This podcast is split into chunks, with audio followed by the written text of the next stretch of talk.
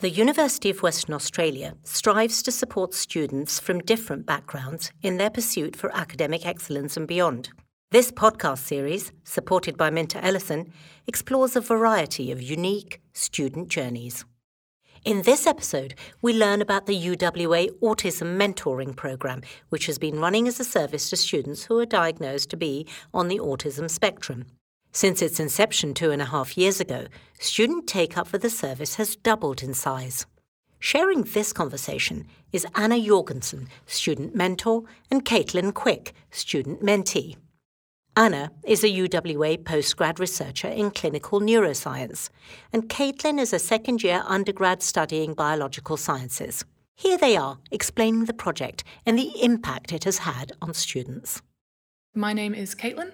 I'm in my second year at UWA and I'm studying neuroscience and Spanish. And I've been a part of the specialist mentoring program for almost two years. My name's Anna Jorgensen. I'm the coordinator of the Specialist Mentoring Program at UWA, which is a mentoring program for uni students on the spectrum. And I've been running it for about two and a half years now. So it was originally a research project run by Autism CRC and Curtin University. So it first got piloted over there and they found really good results for the students on the spectrum. So they were showing better academic performance, higher retention, so they were staying in their courses for longer, and they were also less apprehensive about communicating to people on campus. So there were some really great outcomes from that study. And so UWA thought we better get one of these too. So um, it started up, like I said, in 2018, and it's been running ever since then. And we've had some really good results in our program too. Similar things, better grades, sticking in uni, making friends, that kind of thing. Autism is a very complex neurodevelopmental disability that a lot of people kind of have some level of understanding about. If you tell someone autism, they might have some, like something come up in their head like Sheldon Cooper maybe or Rain Man or, or just that there are figures in in popular culture, popular culture that is. Yes. As for what it is in reality, it's very very varied. As one of my friends Will says, if you've met one person on the spectrum, you've met one person on the spectrum. We're all we're as diverse as neurotypical people are and neurotypical means someone who doesn't have autism, just as a as a note. Um, but it's basically a difference in the way your brain works and the way you perceive the world. One of the theories about it I quite like is the idea that it stems from a difference in perceiving the world. There's a, some interesting studies done that look at people with autism, even from very, very, very young ages, from three months, four months, five months. They pick up sensory information quicker than neurotypical people. They have they lights look brighter, sounds are louder. Your, your, the way you perceive the world is just different in comparison to the mean. So that's part one. Sensory differences. Uh, sounds are louder, things are brighter, etc. Second one is difficulty in communication. So that can come from a, a, lot of autistic people are non-verbal or struggle with verbal communication. So they might communicate through augmented assistive communication, AACs, I think, or um, through sign language or through just struggling to speak clearly, I guess. It might, might speak a bit slower.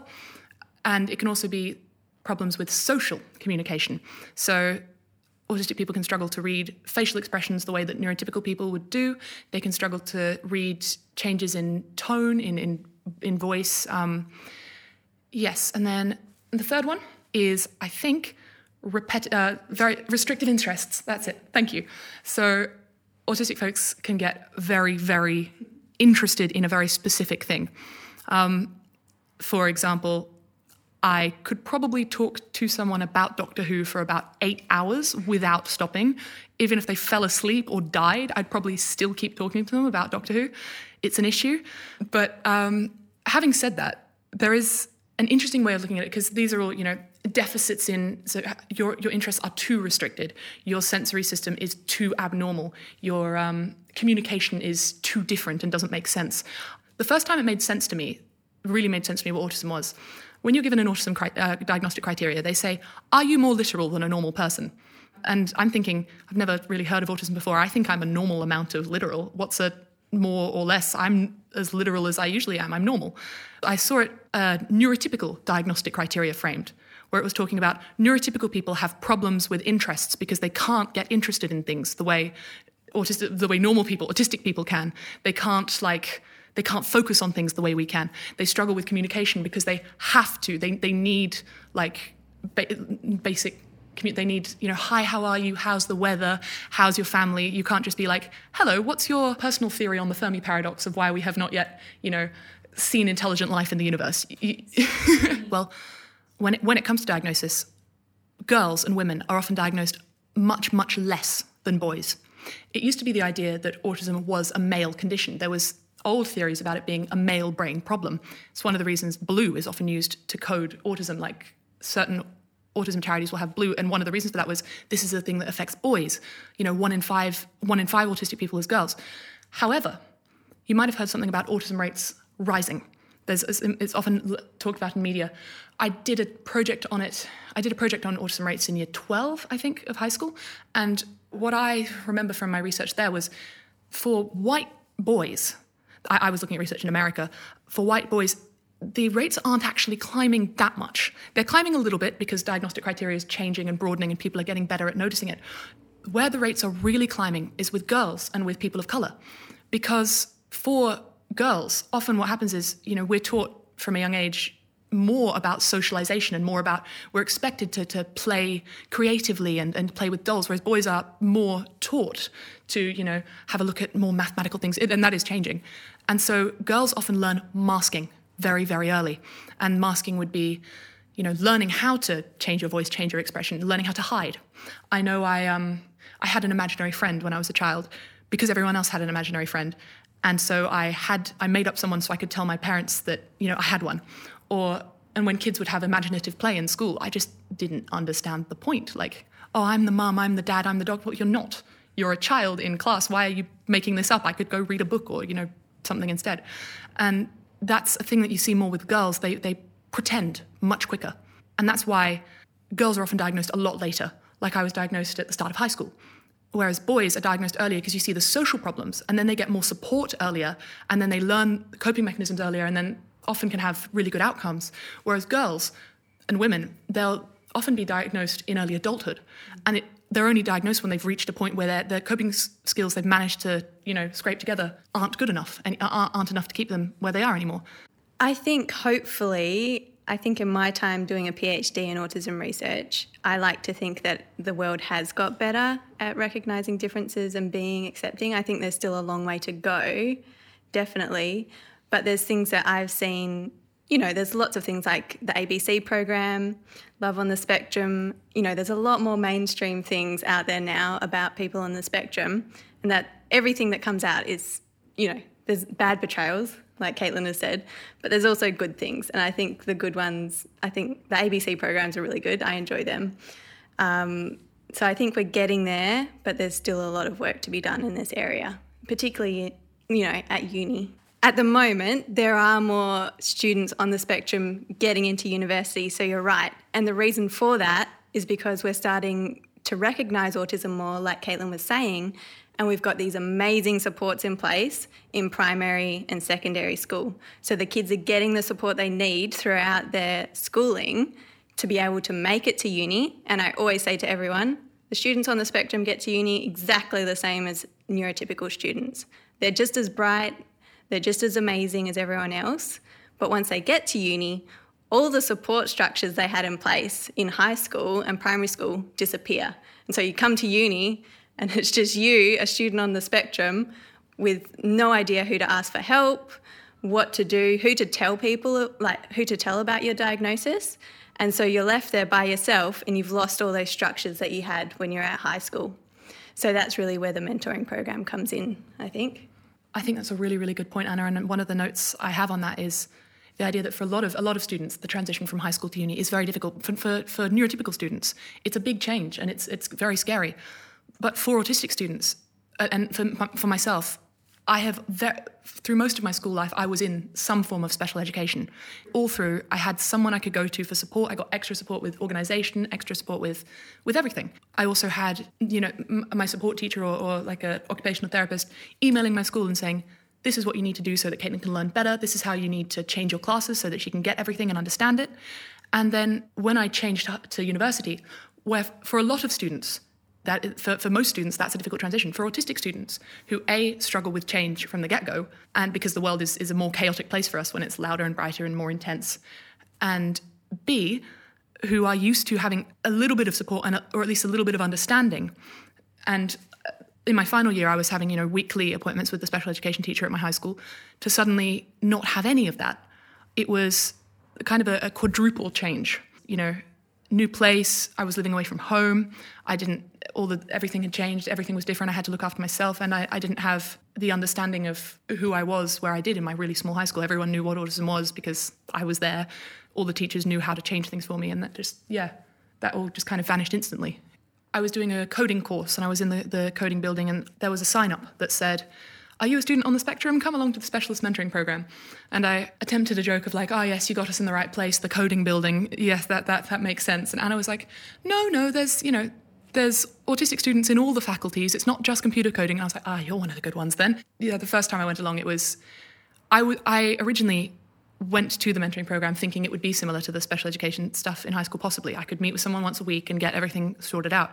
I didn't expect the social element at all. Having that weekly meetings to help with structure and organization and when I can go, I don't understand this, this is why I don't understand it. Being able to meet with a honors psychology student who understands why I don't understand it and understands where my brain's getting lost has been brilliant.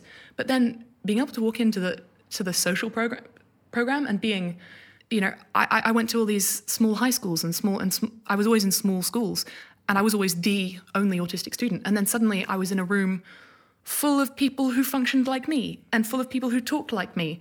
And I, every single one of them liked Doctor Who for some reason. I feel like that's maybe a added trait that be, should be in the DSM 6 likes Doctor Who on the spectrum. No, but it was amazing.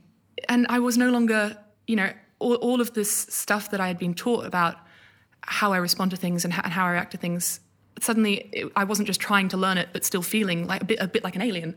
Suddenly, you, suddenly the neurotypical students were the aliens. Yeah, we and, always joke. Yes, in the social groups, I'm the odd one out. Yes, and they're the majority. So it's a nice change, isn't it? Yes, and we have an ongoing joke that you know, if we can, we, if we can hide away enough vaccinations in our back pocket and you know, poke them in Anna, maybe we can turn her to be one of us eventually. You know, misinformation, misinformation, or maybe like, is it what fluoride in the water? Maybe uh, we can get you to drink enough chlorinated water or something, and then you hmm. can come join the party.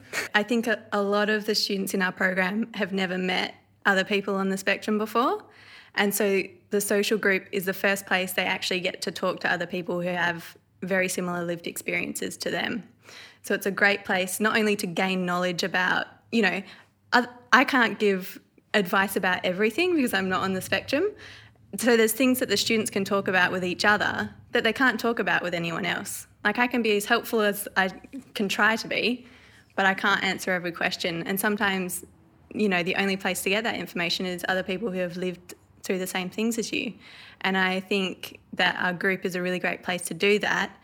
And it also means that they're making connections at uni that they might not have made if the program wasn't there.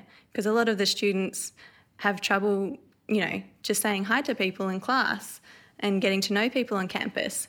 So once they've come to the social group and got to know people, then they have people who they can contact who are on campus they can meet with, they can talk about uni with, that kind of thing. Thanks to Caitlin and some of the other um, students in the program, we were able to adapt very quickly when COVID started kicking off.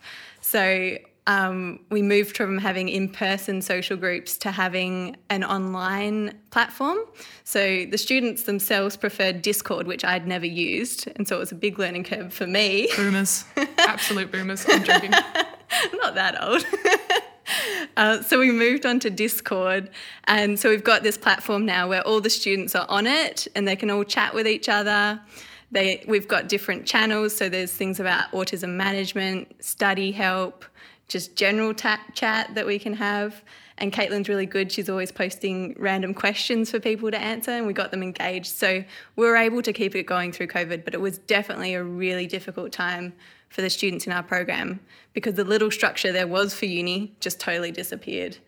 Um, so it was really, really hard to keep students engaged during yeah. COVID. Yeah. However, the funny thing is, what you said about structure, Anna also shared a really interesting article on the on the Discord group about how for some autistic people, the, the COVID lockdowns actually made life a bit easier at times because suddenly, rather than having to go from here to there, you, you could set up your day and it could be a bit more structured, whereas before it wasn't. So I think the article was saying there, there, there were some Australians, uh, autistic Australians, who were going, I don't want to come out of lockdown. I, I, can prefer I can, this. Yeah, I can have my meetings on Zoom. I can then go, you know, have a break. I can, and so, and for me, I, it was my best ever semester of results when I was in one place and not and not moving because just the stress of everything, which I like. I think it's important for me to still, you know, I still always try to push myself out of my comfort zone and keep my, you know, circle of ability growing wider. But it was really, really nice to just have a semester where I, I wasn't stressed. I wasn't constantly doing things that were difficult. I wasn't constantly in classes that overwhelmed me. And instead, I was just at home and doing the exams at home.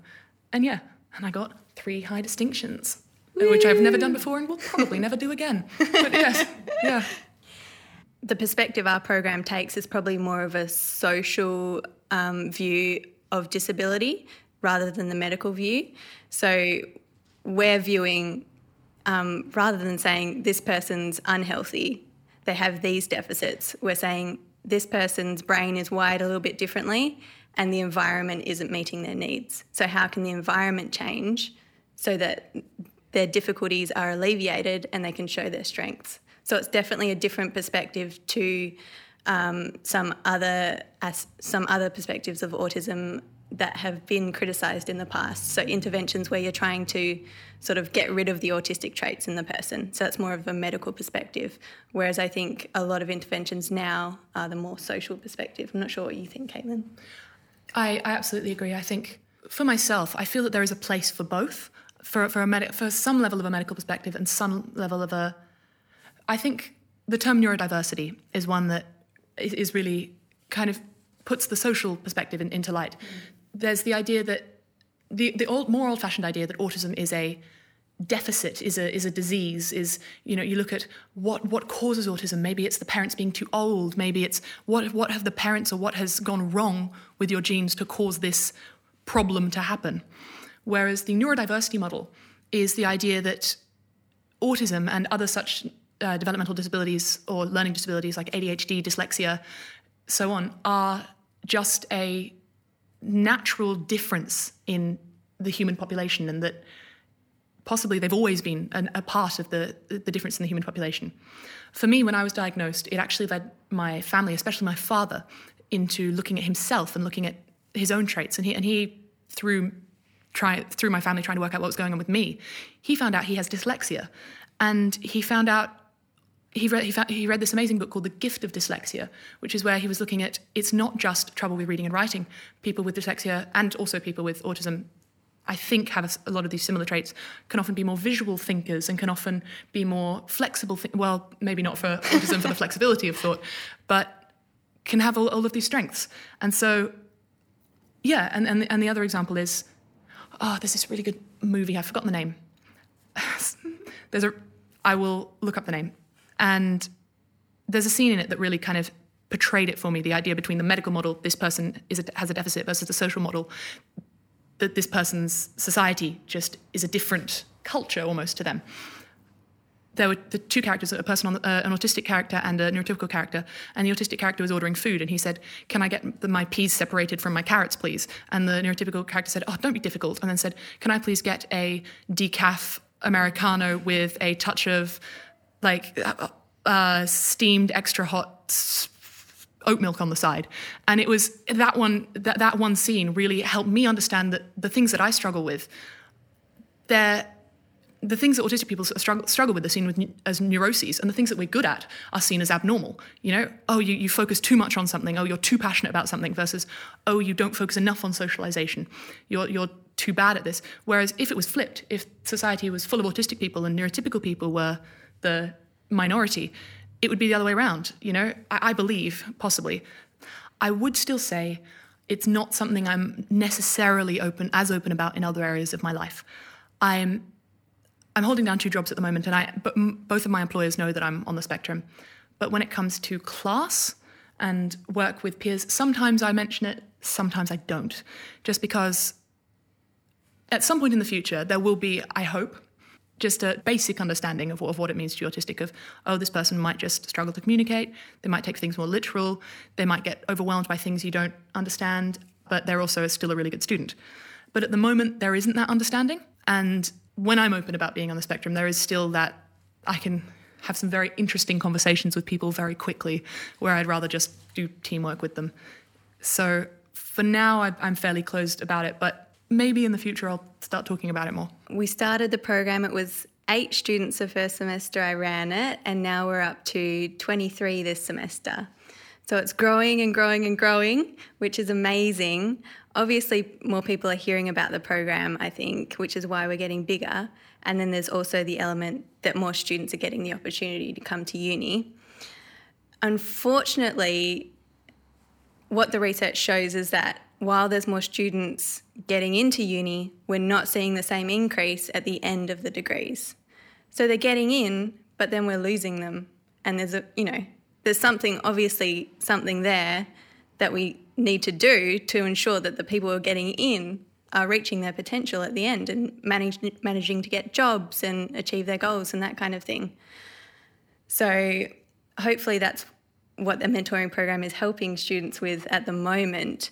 Um, but just in the wider university setting, there are a lot of teachers or lecturers and tutors at uni who do have a good understanding of autism and neurodiversity, but there's also a lot who could probably learn a bit more about it, I think, would be safe to say. I think I've heard stories from a lot of students in our program who've had difficulties with lecturers. You know, things like, why can't you hand the assignment in on the due date that all the other students are handing it in?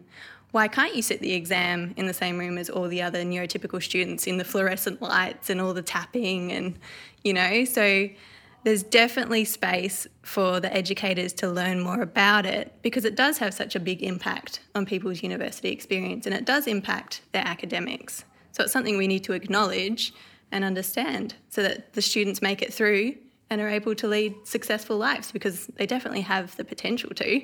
A lot of them are smarter than me, that's for sure. Yeah, so Anna was talking about the retention rate for autistic students at uni.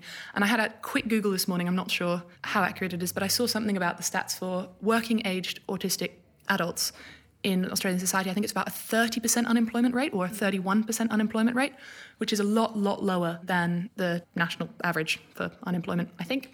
I know, maybe.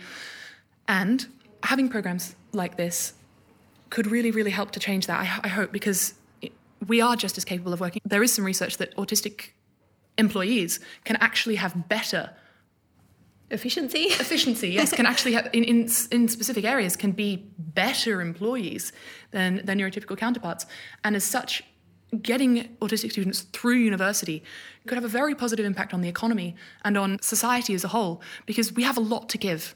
So many of the people in the program are scarily intelligent and scarily passionate about things, and there is so much there that can be given. But because of the struggles we face, and because of, at least for me, I still do face difficulty with getting stuff done and, and doing uni right, I guess. And I know that other students struggle with it as well. And the more of us that we can get through and get full degrees and, and really get into the workforce, the, the better our lives are as well, the better our standard of living is. The best thing about the specialist mentoring group has been my, the friends I've met, the, the people I've met. Absolutely. It's, um, yeah, just every single person I've met there has has been amazing. And also the kinds of advice you can get from people who, who have the same struggles as you. Sometimes when I could talk to neurotypical people about things, I'm like, these are my problems. And they're like, why are they your problems? You know, what's the I don't understand. And so I explain that, but then I've already lost them. It has been so rewarding to run the program for the last couple of years. Obviously, it's really rewarding to see our students graduate. So, we've had a few who have finished their undergrad. Some of them, it took them a long time and they stuck with it, you know, five, six years to get through their undergrad. They stuck with it, they graduated, and it's amazing to watch them graduate and get jobs in the areas that they want to get jobs. So that's really, really rewarding to watch. And then the other part of the program that I've really enjoyed to watch grow over the last few years is the social aspect. So, you know, a lot of the students came in, didn't know a lot of people on campus, and now they're hanging out outside of the group and chatting about things, you know, in their spare time. So that's been really rewarding to watch. And as the group has grown and gotten to know each other more, they're also developing a bit of a voice on campus. So I think they're able to advocate for themselves a lot more now than before the group existed. So, you know, Caitlin is presented to staff about what a sensory overload is and train staff about how to react to sensory overloads. We just got a grant to set up a sensory room in the library on campus. So we're going to be doing that in the next few months, which everyone in the program is really excited for. Um, so things like that, seeing them use their voice on campus is, I think, is my favourite part of what's come out of the program. Thank you for listening. This podcast series is sponsored by leading law firm Minter Ellison and produced by the Centre for Stories. I'm Rita Sagar.